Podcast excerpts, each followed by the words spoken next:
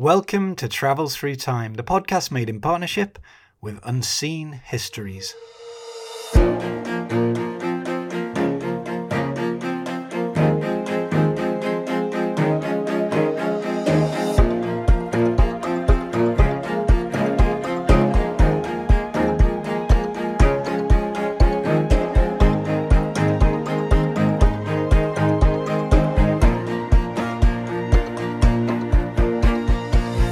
Hello, I'm Peter Moore. Today we're off to the mid 15th century to see one of the great technological inventions at the moment of its creation. In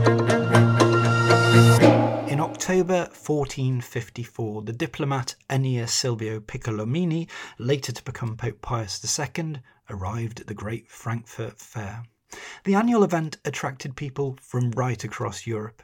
Merchants carried wool from over the sea in England, there was Italian wine and Bohemian glass, and delights from the distant east like nutmeg, cloves, and cinnamon. The item that caught Piccolomini's attention, though, was none of these. On display for the very first time was a curious collection of papers.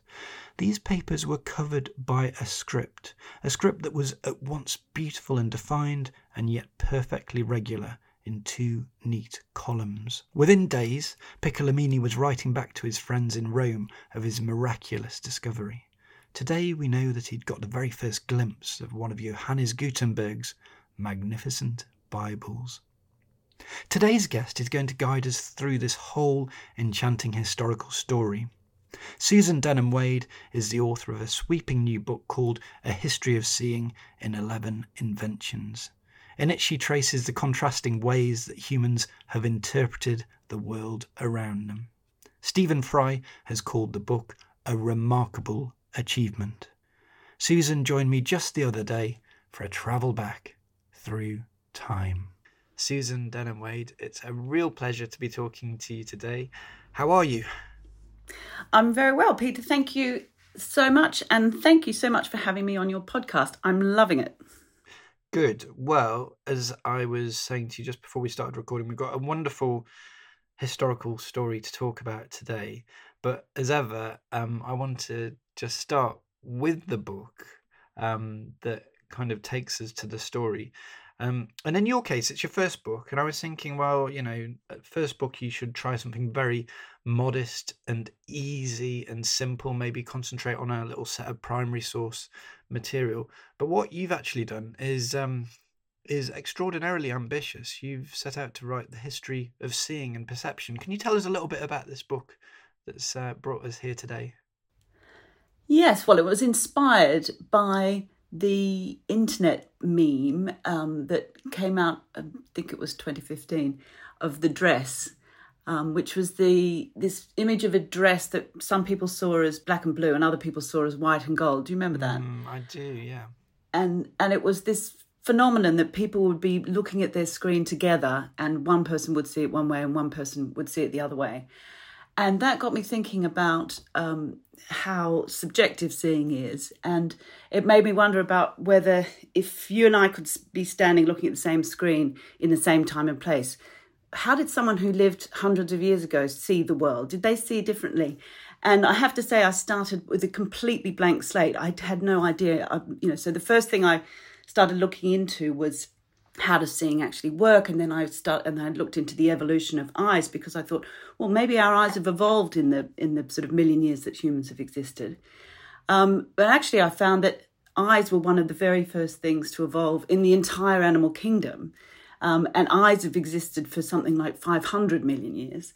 And in fact eyes very similar to our own um, have existed for about 300 million years and haven't really changed that much since. So uh, it just got me really excited about the whole process of of vision and seeing, and yeah. then um, trying to find a way to to investigate how people did see their world because obviously you know it's it's a slightly tricky thing you can't ask someone yeah. i mean obviously art is a very important source so anyway but in the end what i decided to do was was think about well when might have been the the points in history when seeing underwent some sort of change through a technology or a skill or something and that that led me to the structure of the book the the 11 inventions that ended up being being the chapters in the book. So it's a nice um, combination, really, of science and history. But there's this important um, idea that I suppose you're putting to us, which is um, goes against what I suppose would be received knowledge, which is that seeing is is thought of as an objective experience, but obviously, as in the case of the um, the dress show, that it's not always like that. Um, is that right? I mean, how objective is is sight? Is it is that too big a question? Can you give me an answer to that? Well, it's a it's quite a it's quite a it is a big question, but it's it's not really objective at all. It actually our brain and the thought parts of our brain that you know, including our memories and uh, culture and our mood, are all involved in seeing from right from the outset of the of the process of perceiving. So when we look around at something, our, our focal central focal point is actually very small. You know, it's right in the middle of our retina, and so you know, if you look at a, a book at arm's length, you can really only see in in clear focus one or two words. Um, and so when we're looking at something, when we think that we're looking at the whole um, world around us, we're actually really only looking at very specific little sections of it, and we're piecing together a picture of what we're seeing. And how we our brain decides the way that we look around uh, the scene in front of us, even if our eyes are apparently, you know, we think we're looking straight ahead or we think we're looking at the whole picture, our brain is actually directing us around that scene in, in different ways. And you and I might look at a scene quite differently if we come from a different background or we've got different things going on in our minds that day.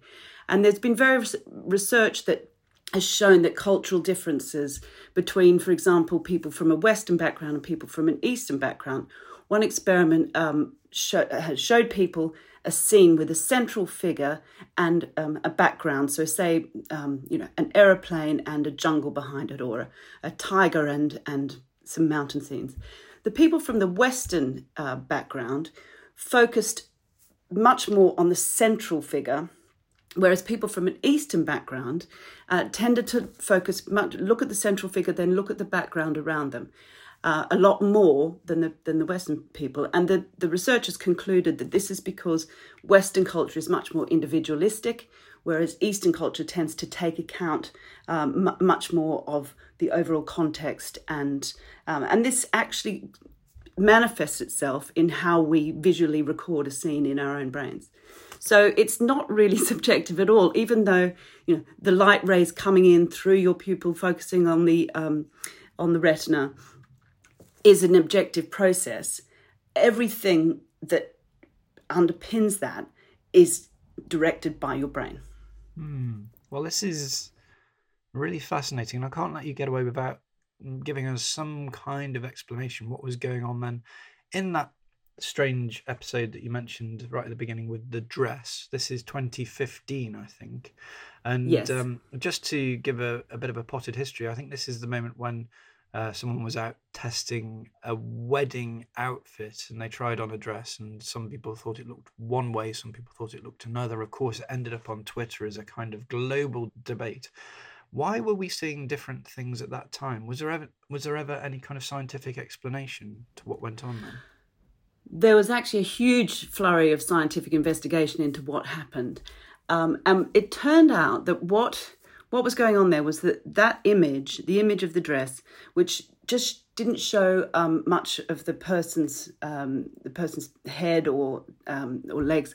It's just the torso of this dress, and it it had a perfect absence of information to make it ambiguous to people's brains. So when we look at something, we make assumptions unconsciously about whether we're looking at something in artificial light or in daylight. Artificial light is much warmer and more yellow, and daylight is much more blue. And we compensate in our perception of colour for what we understand. So that's why when you look at a, an object that's, uh, I'm just looking at a yellow notebook, and part of it is in shade. But I know, um, I believe that the whole book is the same colour yellow because I'm just compensating for the shade because I'm I know from experience that you know unconsciously that that is it's all one colour. So when people looked at the this image of the dress, apparently some people unconsciously assumed that the photo was taken in daylight, and they would have filtered out uh, unconsciously filtered out the blue lights of the dress, uh, the, the blue aspects of the image, leaving it as white and gold.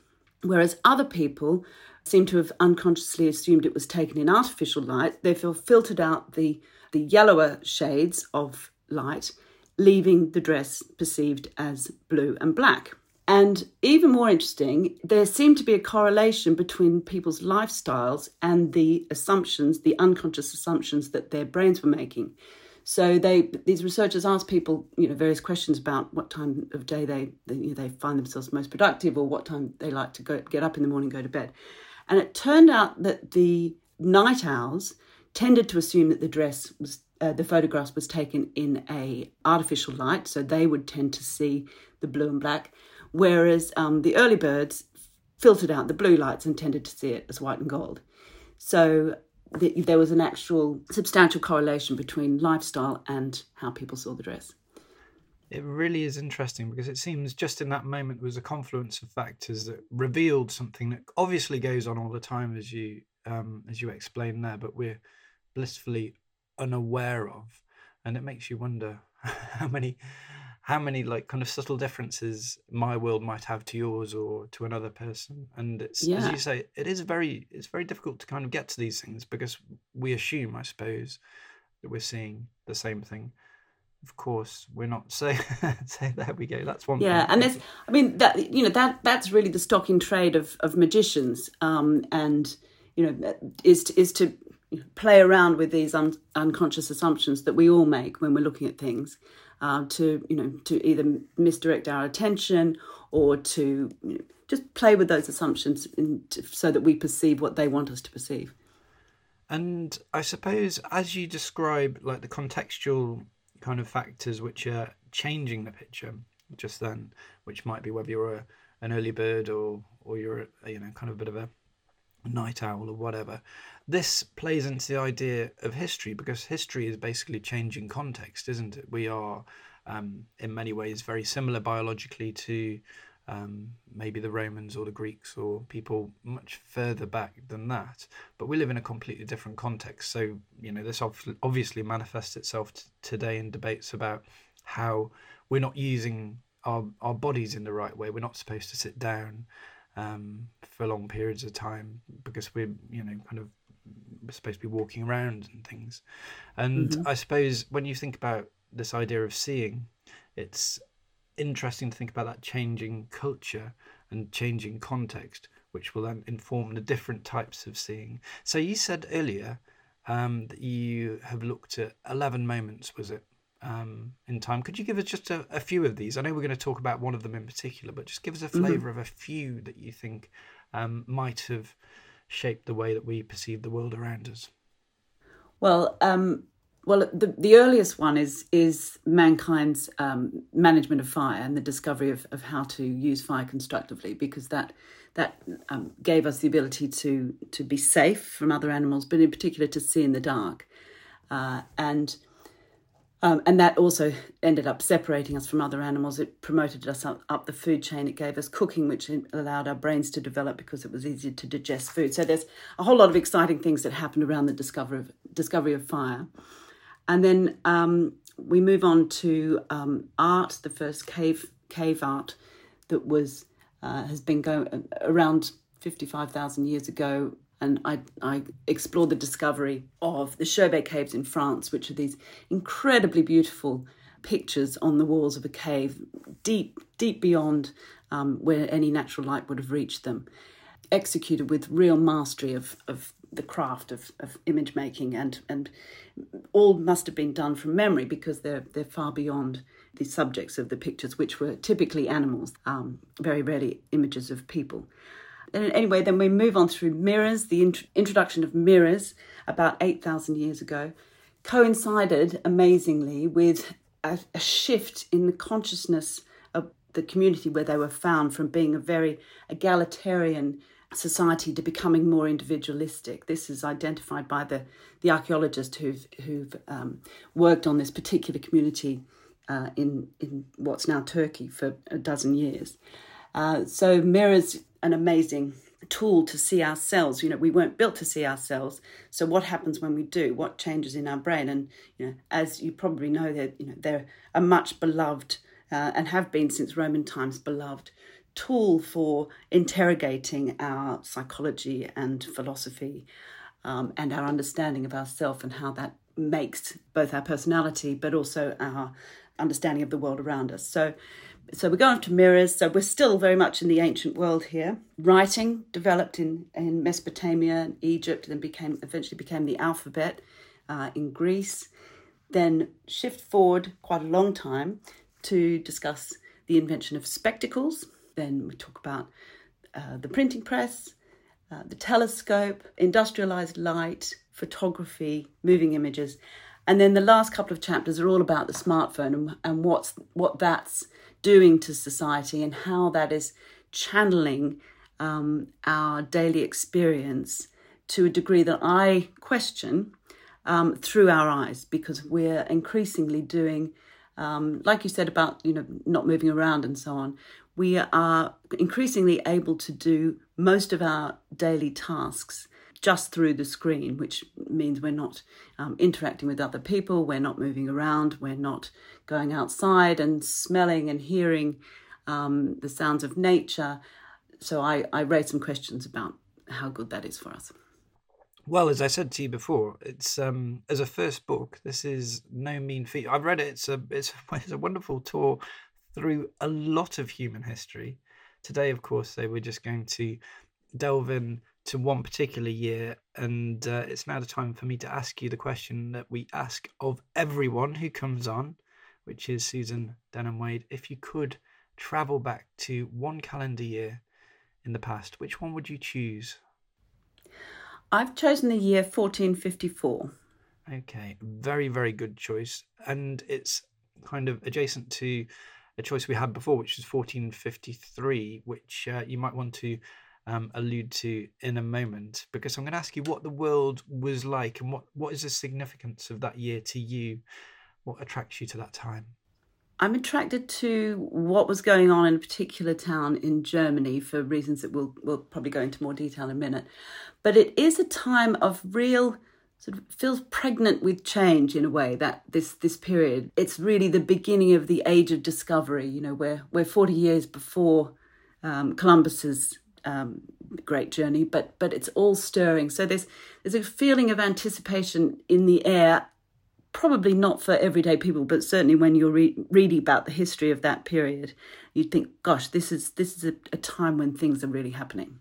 Let's look at your history. Um, where would you like to go to if I'm giving you this opportunity to travel through three scenes? Where would you like to go to first? Well, I'm, I'm going to Mainz, which I think is probably incorrectly pronounced, but I'm just going to stick with that. And apologies to any native German speakers, uh, which is a town that sits on the Rhine River, uh, which is a sort of super highway of the time. It's a really busy river transporting people um, up and down and goods, and cargo. So it would have been full of boats using sails and oars to to to move up and down the river. And Mainz sits on the junction of the Rhine and the Main River, which leads east towards Frankfurt. It's um, we were talking about um Albrecht Dürer a few episodes back, and he was this great figure of the Northern Renaissance. Um, mm-hmm. He came out of of Germany. I don't know a few decades later on, towards the end of the 15th century. And I suppose it was kind of interesting to me listening to Philip Hoare, who was describing his life and thinking about um, a different center um, of Renaissance activity because we're so used to thinking of Florence and Italy being, you know, the kind of the place where everything was going on. But this, I'm going to pronounce it in the same way as you. So double apologies to anybody else. It's uh, Mainz. It seems to be a real center, doesn't it? Yeah, it's it's a very important um, city within the Holy Roman Empire because the Archbishop of Mainz is um, has a primary role, and I, I can't go into too much detail about it, not because it's secret, but um, because I don't know. Uh, but he has a primary role in the election of the emperor of the Holy Roman Empire. So, so it's um, politically significant, yeah. yeah, within the within church politics of the time. Um, but it is, but in other ways, it's it's very much just a typical medieval city. It's it, it's surrounded by a wall that has towers and gates to get into, uh, and within the city, it's a very crowded, noisy, really smelly place, uh, full of animals and people moving around all the time. Um, if if one were to, to walk through the city, uh, you'd come upon the, the different quarters of the different trades plying their plying their trades and merchants, different sorts of merchants selling their wares, um, all within displaying the the costume of their particular guild. So these the guilds were a real feature of this this period of um, medieval life, which was each each uh, profession or trade or skill or craft uh, was would be a member compulsorily be a member of a guild. They would not be permitted to do the said activity if they weren't part of the guild. And these guilds were very tight societies and very secretive. They, they, they would pass on the secrets to apprentices over a number a period of many years.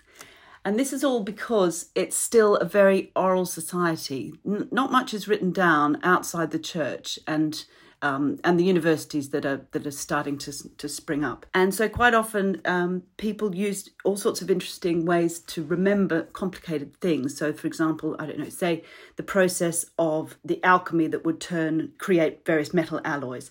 So they might use a rhyme or a ritual process to uh, remember the sequence of events and activities that need to take place to, to do that.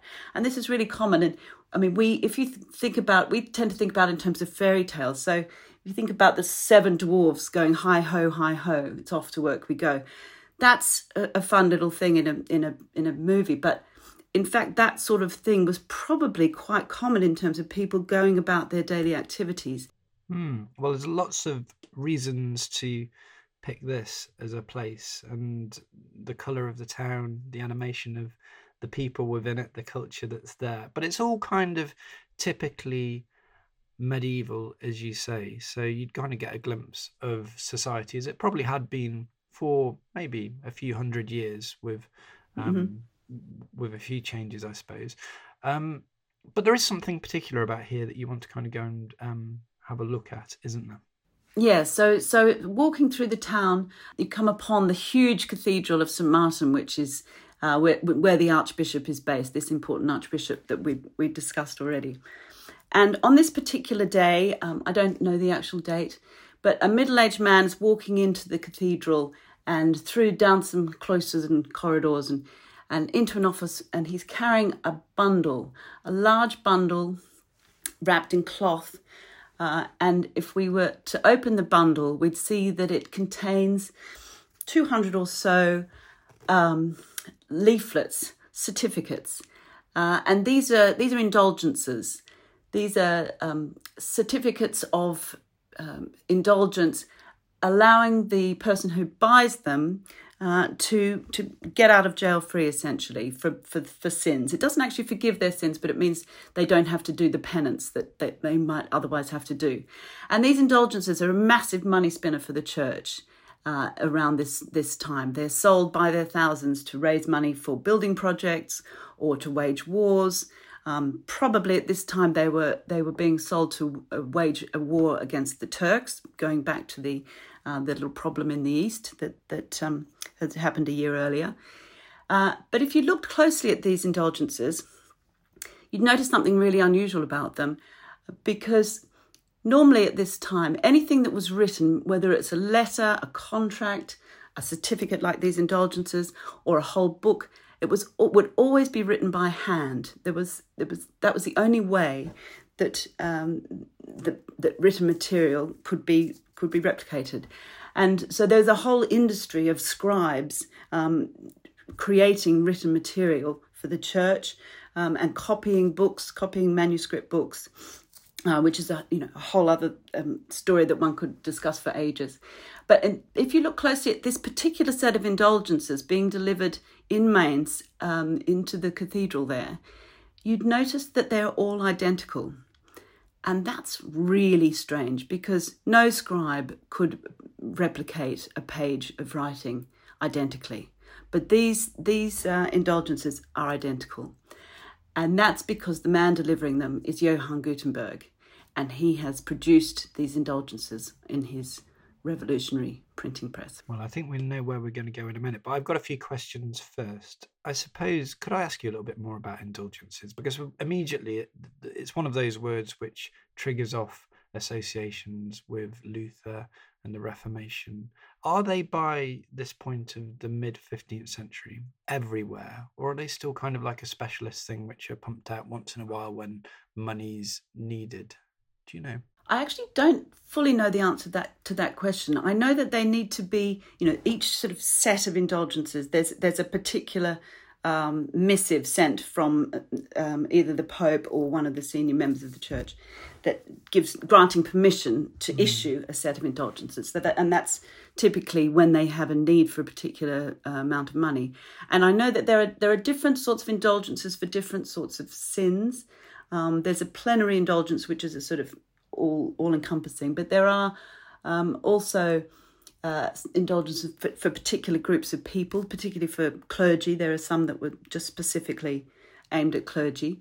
Uh, I, I, don't know. I know they were, you know, they were being pumped out in their in their hundreds and thousands, mm. and you can imagine that within Mainz for the for the archbishop there, that if this Gutenberg fellow could produce them quickly and in quantity, um, that was a huge boon for them because then you know they can they can get them sold and raise money quicker than ever because it would take a scribe about a day to produce to produce one indulgence. So imagine you know if this man can you know within a week deliver hundreds of them. That's, he would very quickly remarkable. become a very useful figure, I imagine. Do any of these? Yeah. This is the exciting question. Do any of these little scraps of um, indulgence, as I imagine they would be today. Do they exist? Can you see them? How do we know about them? You can look online. There are scraps of there are scraps of them, but they're only scraps. Um, mm. uh, they've been much scrutinised as part of the whole, you know, forensic analysis of, of Gutenberg and you know of, of, of the printing press in this period of time, with intense analysis of the particular um, typeface that's that's used in, in this one or that one. Uh, but they are quite quite substantial um, items. But as I say, they, they look like a certificate. You know, the, the priest would fill in your name and sign it at the bottom and probably give it a, a seal, and that was that's your indulgence then. Paid yeah, I suppose he's doing what any inventor would do today in a way. He's got his new product and he's taking it along for inspection to the people who have the cash, and the people who have the cash and uh, would become the best patrons, of course, are the church. So that's obviously what he's doing in in the cathedral at this point. Let's um, yeah. Well, he, he's he's actually he's actually doing doing two things. I think he's he's he's doing some sort of practice run of the the printing press. You know, just um, perfecting the perfecting the technology, and he's also cash flowing his bigger and more ambitious project. Hmm. Let's go to your second scene because I think we're going to learn a bit more about this individual in question. Where would you like to go to next, please? So we're still in Mainz, and it's now the summer um, of 1454, and we're in a workshop. Mm. Uh, we're in a, a, workshop that is a printing workshop, uh, but nobody knows it's a printing workshop because it's absolutely top secret what what's going on in there. Um, this is Gutenberg's um, business, and he has in set up in here.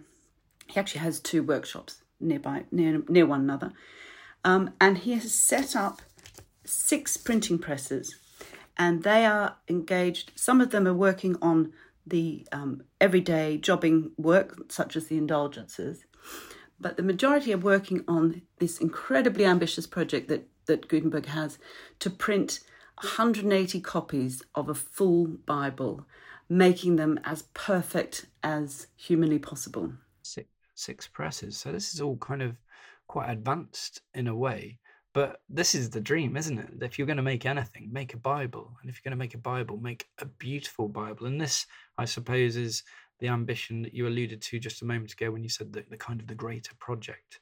Um, it's a dream, isn't it, to create the world's yes. most beautiful Bible in a regular form yeah, this is this is the dream um, of uh, of Gutenberg. It's it's both. I think it's both an idealistic dream in a way uh, because it's um, offers a definitive version of the book that will bring together um, Catholicism because part of all the, the, the anxiety about what's going on in the East is is the lack of resolution between the Western Church and the Eastern Church.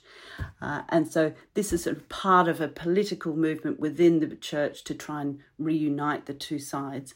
Uh, but also, and, and I think probably primarily, um, it's a business venture. I think he is a an entrepreneur as I picture him. Not much, not that much is known about him as a person. You know, we know stuff about his background. His father was a patrician, uh, part of the patrician class of of Mainz. His mother was from a lower class. He was the second son, so he had to find a way to make his own money. And I think, and he'd he'd been in some interesting business ventures earlier in his life, but I think arguably these were all leading up to this grand project of which the Bible was going to be the calling card of creating a printing press using movable type. I know. This uh, in kind of preparation for this, I was looking up a bit about Gutenberg's biography. As you say, he's a very elusive character. We don't know very much, but um, he seems to be about sixty years old by this point, which is pretty pretty old really for the time. But the um, the other thing which I really liked is that they do know from um, looking through the archive that he was sued for defamation, which I thought was a wonderful anecdote for someone who's inventing um, printing as you know kind of the, the, the you know the kind of pioneer of that as well. But um, yeah, I mean he was um, he was a man who was very very good with his hands he was a he was a practiced um, kind of i don't know how you describe him that but he would be um, a kind of product of the kind of person you'd find in Mainz, wouldn't he? Yes, I think so because this um, the sort of the politics within the city itself was very much um, and quite often at loggerheads um, between the patrician class, which is sort of the old money, um, gentry and this the guildsmen who are the members of this rising artisan and merchant class who um, are as, as I described all part of these secretive groups but but some of those were making uh, reasonable money and it's the very very early days of capitalism too so so you're starting to see people investing in businesses as as a um, with a view to future profits uh, which is quite a new thing. You know, most of life up till now has been preoccupied bit by um, investing in life after death. Uh, but we're now starting to see, and, and Gutenberg ha- indeed has uh, investors who, who um, lend him money on the prospect of the returns later from his, his Bible um, project initially. And there was um, another technological problem um, another technological point I wanted to pick up with you, which is um, about movable type and uh, woodblock printing. Now, woodblock printing had been around for a little bit of time, hadn't it, before this? Yes. Um, mm-hmm. Which is essentially when you just carve, the, you know, the kind of the typescript you want into a a block of wood, as described. But that's completely impractical for a massive project like the Bible, of course, because you'd have to have a different um, woodblock for each page, and it would just go on and on and on. Can you just talk a little bit about movable type and what what the difference is there? Yes, absolutely. So, yeah, as you say, I mean, the, the, the, so just to put into context, the size of the project he was undertaking, the, each each Bible was twelve hundred pages, mm. um, and each page was two columns, um, quite dense, of quite dense text, each forty two lines long. So you can imagine, yeah, the, as you say, the task to to carve all that out of woodblock would be is just not even con- you know, conceivable. So the the technology of the movable type, the genius of it was that each letter and symbol was carved just once to make a master, and that that was called a punch. Um, and he he would actually have multiple versions of different letters uh, in order to, to to make the typesetting um, as attractive as possible. But I'll talk about that in a second. But so but the punch was then uh, would be punched, and this was this was a, a long-standing technology that had been used in coin making and, and other sort of crafts for, for many many years. The punch would make an indentation into some sort of mold. No one knows exactly how the mold worked, but this was called a matrix then using a, a mold, a metal alloy, which in this case was tin, lead, and antimony, was poured into the mold. And the result would be a little um, stick. These are the, the individual types, which is a little metal stick with a molded letter that was in mirror image at the end of it. And that was the type. And the genius of it was that um, using this, this technique, you could make as many of an individual letter as you needed to, to do your typesetting for your page. So imagine on a single page, you might need 100 letter E's, for example. Um, you could make a 100 of these, or you could make as many as you wanted to, from this one punch and matrix, uh, and they're all identical to one another. Then how that translates into a printed page is all the different types are organized on these big tables, like a bit like an architect's drawing table that is um, divided into lots of little boxes. And all the capital letters are arranged in the uppercase, and all the small letters are arranged in the lowercase, and that's where that, that those words come from. Um, and then a compositor uses a little stick, a bit like a Scrabble stick, a Scrabble rack, and picks out the letters one by one that makes up the line of text that, that they're working on. And as I said, it's, it's all in mirror image, so they have to, you know, be quite careful and concentrate. And then each line goes from the compositing stick into a case that's called um, a, form. And so that that's built up then line by line, line by line, down the 42 lines, then the next column down the 42 lines. Um, and in the case of the Gutenberg Bible, um, it's quite a, an amazing feat of craft that the the, uh, pa- the, columns are almost perfectly justified, both left and right, uh, in both columns. Then little bits of wood um, inserted into it just to hold everything really tightly in place. So you've got this little wooden tray that's got uh, that now has the two columns of metal types arranged to form the words and then stuffed with other little bits to hold everything tightly in place. Yeah, I mean, genius indeed, because um, the number of different skills um, that you have to have to do something like that is, um, I, I don't know, it's just remarkable. So you have to have the kind of aesthetic ability um, to kind of create the the shapes for the font in the first place, and you have to have the technical ability. You have to have access to the materials, which I suppose takes us back to Mainz. You have to have the ideas of, you know, the experience of working with metals. There was somewhere where I read that um, that Gutenberg had previously worked on these things called pilgrim's mirrors. I don't know if you've heard about these, but these are the ideas. Oh, I love this. Yeah, yeah it's a wonderful fact. So when they had a particular relic, you could hold the mirror up, and it would kind of suck up the power of the um, the kind of sacred object. Is that right? Am I describing that correctly? Yeah, no, that's exactly right, and it's I I love that detail because you know I, I have a chapter in the book about mirrors and also another chapter in the book about about the the the, the medieval relationship between sight and and faith. It, I suppose what I was thinking about is this concentration of of talent in in the person of Gutenberg, of course, you were looking at, and mm-hmm. then he's enabled by this kind of northern renaissance city that he's living in to have access to um, to the materials to make it all work but i just know from my own work i've been writing about benjamin franklin for the last couple of years and this what you described a minute ago is pretty much exactly the same technology that was at work in say the mid 18th century you know this movable type was mm-hmm. so good it was so different i mean if you're going from the scriptorium and people writing the scribes writing out everything in hand to um, to something like this in a short space of time it really is astonishing it's an astonishing yeah. moment in the historical story and it's quite nice to think that it was done in in top secrecy. Do we know anything about that like veil of secrecy that he had over the project um, from the historical record? Not a lot. I mean, we we know that we know that he referred to it as the work of books. Mm. Um, so that was that's when he and his business partner uh, came to a sticky end a couple of years after this. Uh, the the court documents refer to this work of books.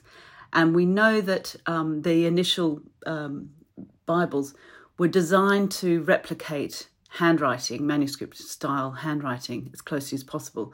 So it was uh, later iterations of printed books um, start to experiment with different sorts of typeface. But this this was really um, I really I really genuinely don't know whether he realized what a revolutionary idea this was and how much it was going to eventually change the world. I, I really wonder whether he was, um, you know, obviously, as you say, he's brought together these existing technologies, the the uh, the, the, the punch and matrix um, molding thing. His father was associated with the the Mainz Mint, so he would have been familiar with the process of coin making, and that's that's really the origin of the of the metal type um, casting.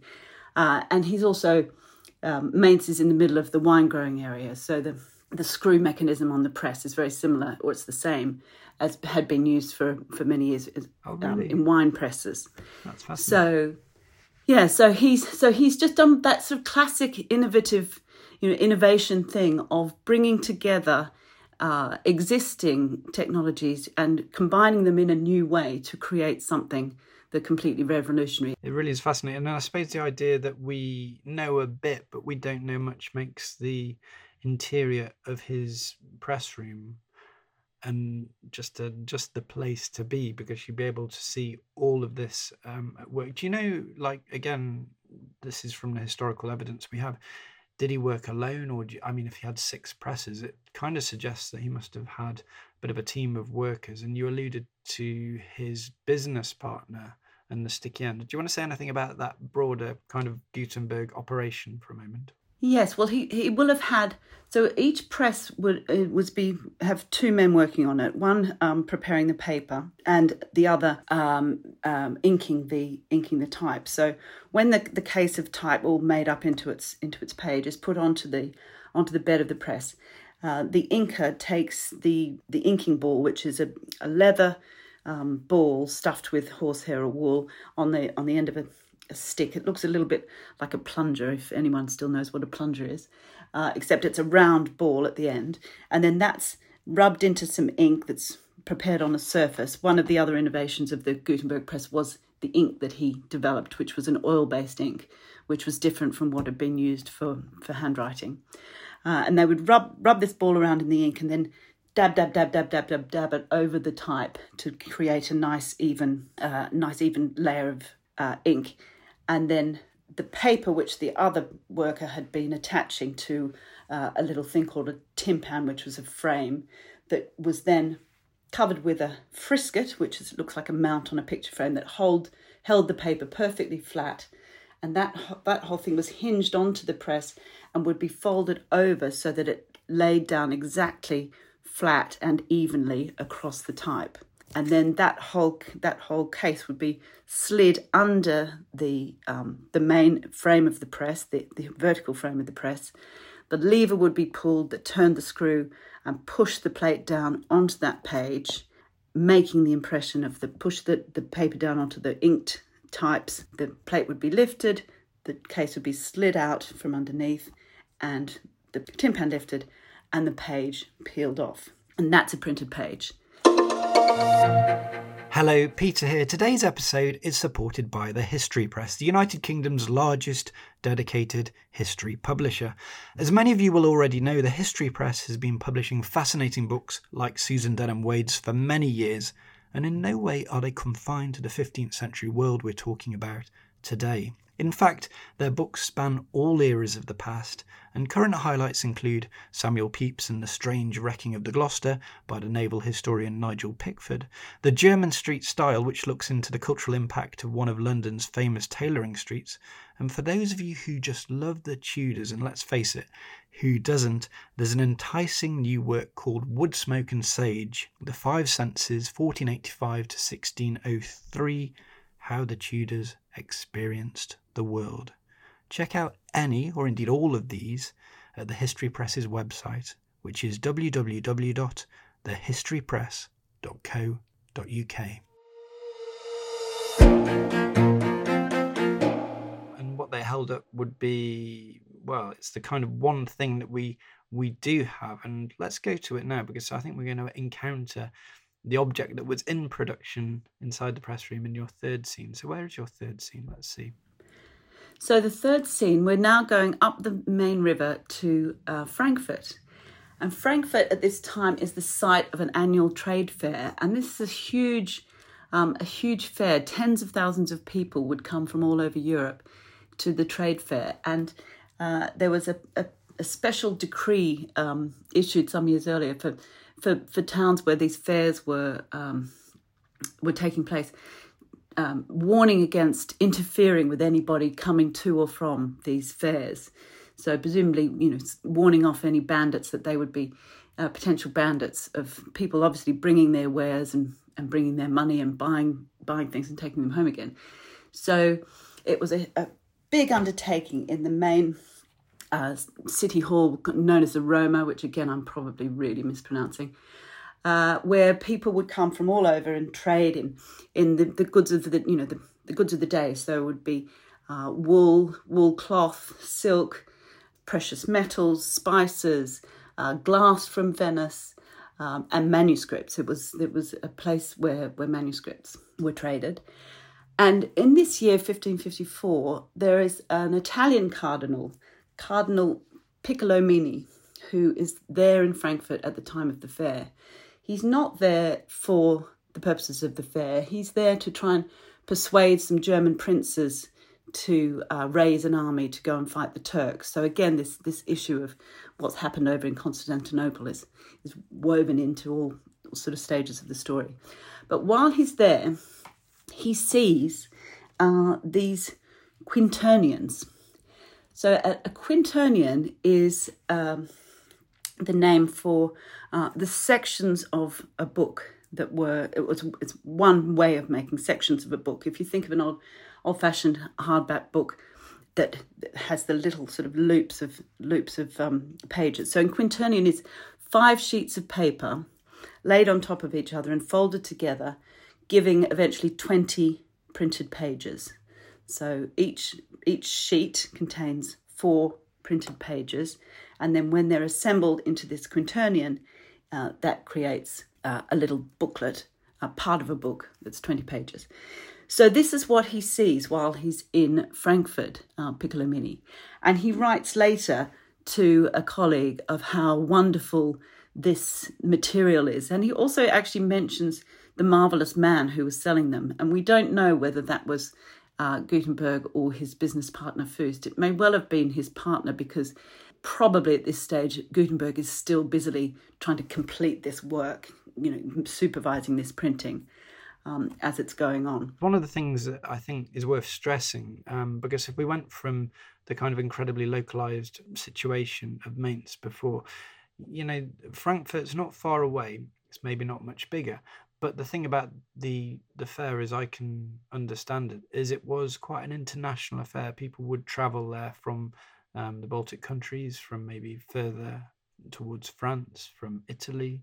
You obviously have your um, this cardinal who's come from Italy. So, among all of that, this kind of really exciting novelty, and what I suppose these quinternions um, just sitting there on um, a table to be discovered. Just to, just describe how beautiful these are as a kind of taste of what was coming out of Gutenberg's press rooms. Yeah.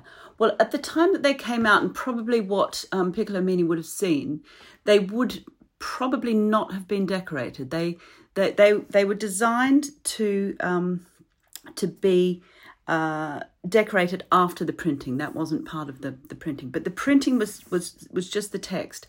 But just that text was is is and and you can see it. There's a beautifully digitized copy that you can see through the british library um, website and you can really you know zoom in and, and really get quite intimate with it.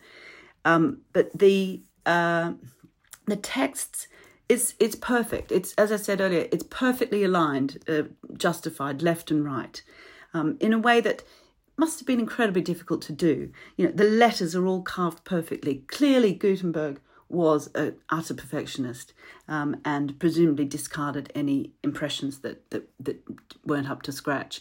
And, and the paper that he used was Italian paper. There was actually, there was a paper, uh, Works, in Mainz at the time, but he didn't feel that was of a sufficient quality, so he he imported paper from Italy for his Bibles, and then a subset of them were, were printed onto vellum, which is a calf skin that was much more expensive and and difficult to um, get hold of in sufficient quantities. So magical in a way, uh, in their as I said, the, the perfection and and although it's quite difficult for for our Western eyes to read the Gothic script, if you sort of it's a bit like listening to Shakespeare or something. If you if you kind of train your eye for a little while, it's it's incredibly clear, and it's this. And I'm talking about 500 years after the fact, so um, they really are beautiful items. And then what happened, and the ones that we see now.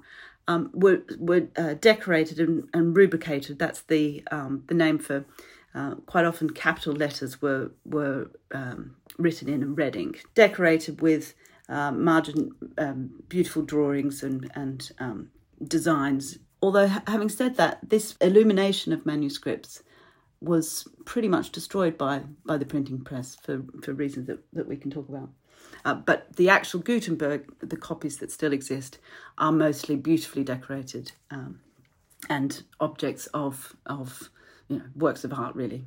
The, the place to be, I think, is kind of loitering near whatever exhibition table he had at the moment that um, Piccolomini goes and walks by, because in our kind of um, big kind of top 10 moments of the Renaissance. That has to be up there. The Renaissance has been going on for a long time. There's been this kind of groundswell of interest in learning in the past. And I suppose anyone who's in a position um, of kind of power and status like him might instantly grasp that if you can um, produce a book as quickly as Gutenberg can once all the you know the kind of galleys and type is arranged what kind of change in knowledge might you have? I suppose that's one just for us to ponder. But can you can you tell us a little bit about how quickly after 1454 this mm-hmm. kind of caught on as a new technology that people could actually access rather than just being in the you know testing phase?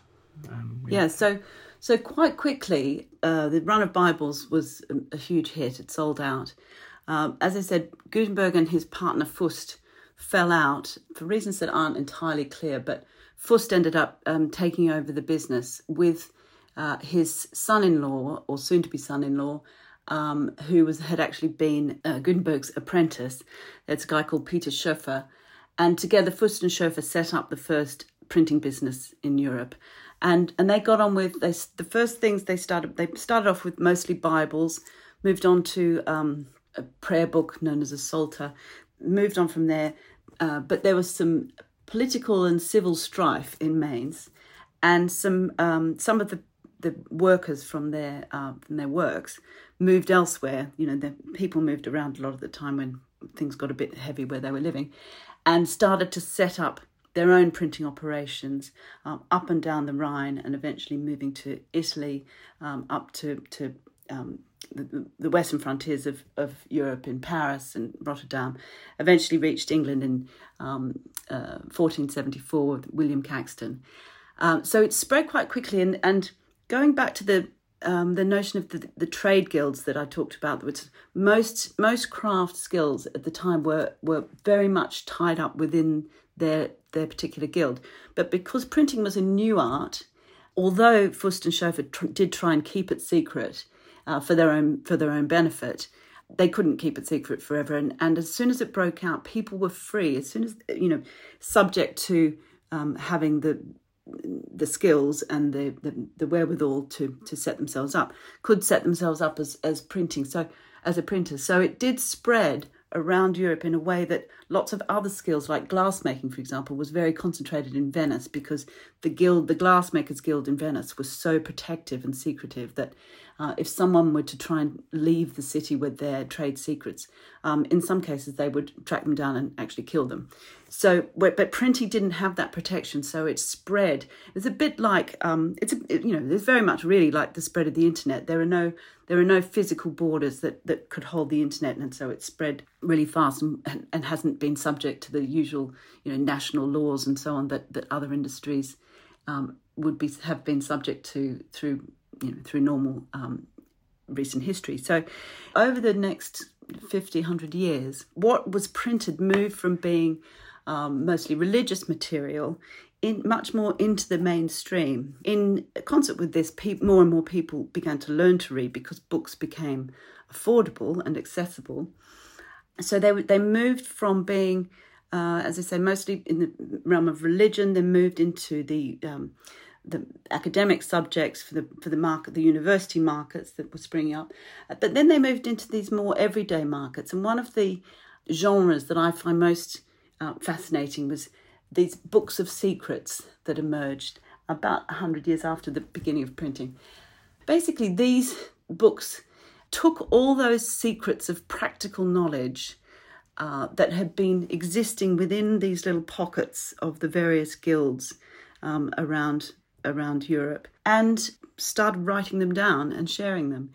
And this was really revolutionary because it broke open all these little pockets of knowledge that had existed um, in in these secret societies for hundreds and hundreds of years, and brought them all out into the open and into a giant melting pot of um, of, of knowledge that then started to cross fertilize and you can imagine a big cauldron as you put more and more ingredients in and it starts fizzing up and bubbling up. And this was really the explosion of, of, of learning and knowledge that we call the renaissance. And began this whole process the whole process of realizing that the, the secrets of the universe aren't really secrets at all. They're just um, you know they're there waiting to be revealed and and taking us neatly into the, the next couple of centuries and the scientific revolution and all the amazing discoveries that, that went on then. Knowledge was a very fragile thing, and a lot of the, the uh, activity of the monks in the scriptorium copying manuscripts was all about preserving the knowledge that they had because in um, previous periods they knew, the Europeans knew that knowledge could be lost. It was lost after the Romans left, and it was um, the you know the, the, big fires in the in the uh, the great Baghdad library lost uh, a huge amount of knowledge. Um, and what the printing press allowed was uh, for knowledge to become secure, because once you had hundreds or thousands of copies of something, it could be it was it was safe, um, and then so that the the great minds of the day could apply themselves to progressing that knowledge, not just protecting it. So this is a this is a really important aspect of what the printing press allowed um, the scholars and thinkers and and actually everyday people of the day to do was to to take for granted what was there and move on from it. And that's really the introduction um, of the notion of progress in society, which up until that time had been really quite cyclical. And there wasn't sort of this linear notion that we must be moving on forward and upwards. Uh, it was, we go around, there's life and death, the seasons. Uh, but after this process of printing, each step forward could be consolidated and taken, and then you could take another step forward, knowing that with sufficient copies of, of material printed and shared around and and um, scrutinized by various different heads, it was that was secure, so you could hold that place and move forward, and hold that place and move forward, and this was a real change. It both in scholarship, um, in and and also in worldview of you know of of of the people of the time, which is partly why I'm so interested in it in terms of a history of seeing and and what the impact it had on on how people saw their world. They they rather than seeing it as uh, an eternal mystery, uh, the printing press allowed people to start seeing the world as um, as a puzzle to be solved and bit piece by piece revealed. Um, and the other thing that it that it did, which uh, is why it's it's the year that I've chosen in uh, in the history of seeing is that it changed the method of transmission of knowledge and information from the spoken to the written or rather printed word. And in so doing it changed the mode the primary mode of receiving knowledge and information from the ear to the eye. And it's really the beginning of a truly visual culture for, for the Western world. That's beautifully summarized. Could I ask you my final question then, which is the one that comes around every episode as well? We give you a chance to um, dabble in a bit of material history. If you could um, bring a memento back of your time strolling around Mainz and Frankfurt and poking your head into the press room um, at Gutenberg's, what, is there anything you would like? What would you like to have? Well, I mean, it would be really nice to have a Gutenberg Bible, but I think that's probably a bit greedy um, since they are um, priceless objects. Um, I would be quite happy with just a little handful of types.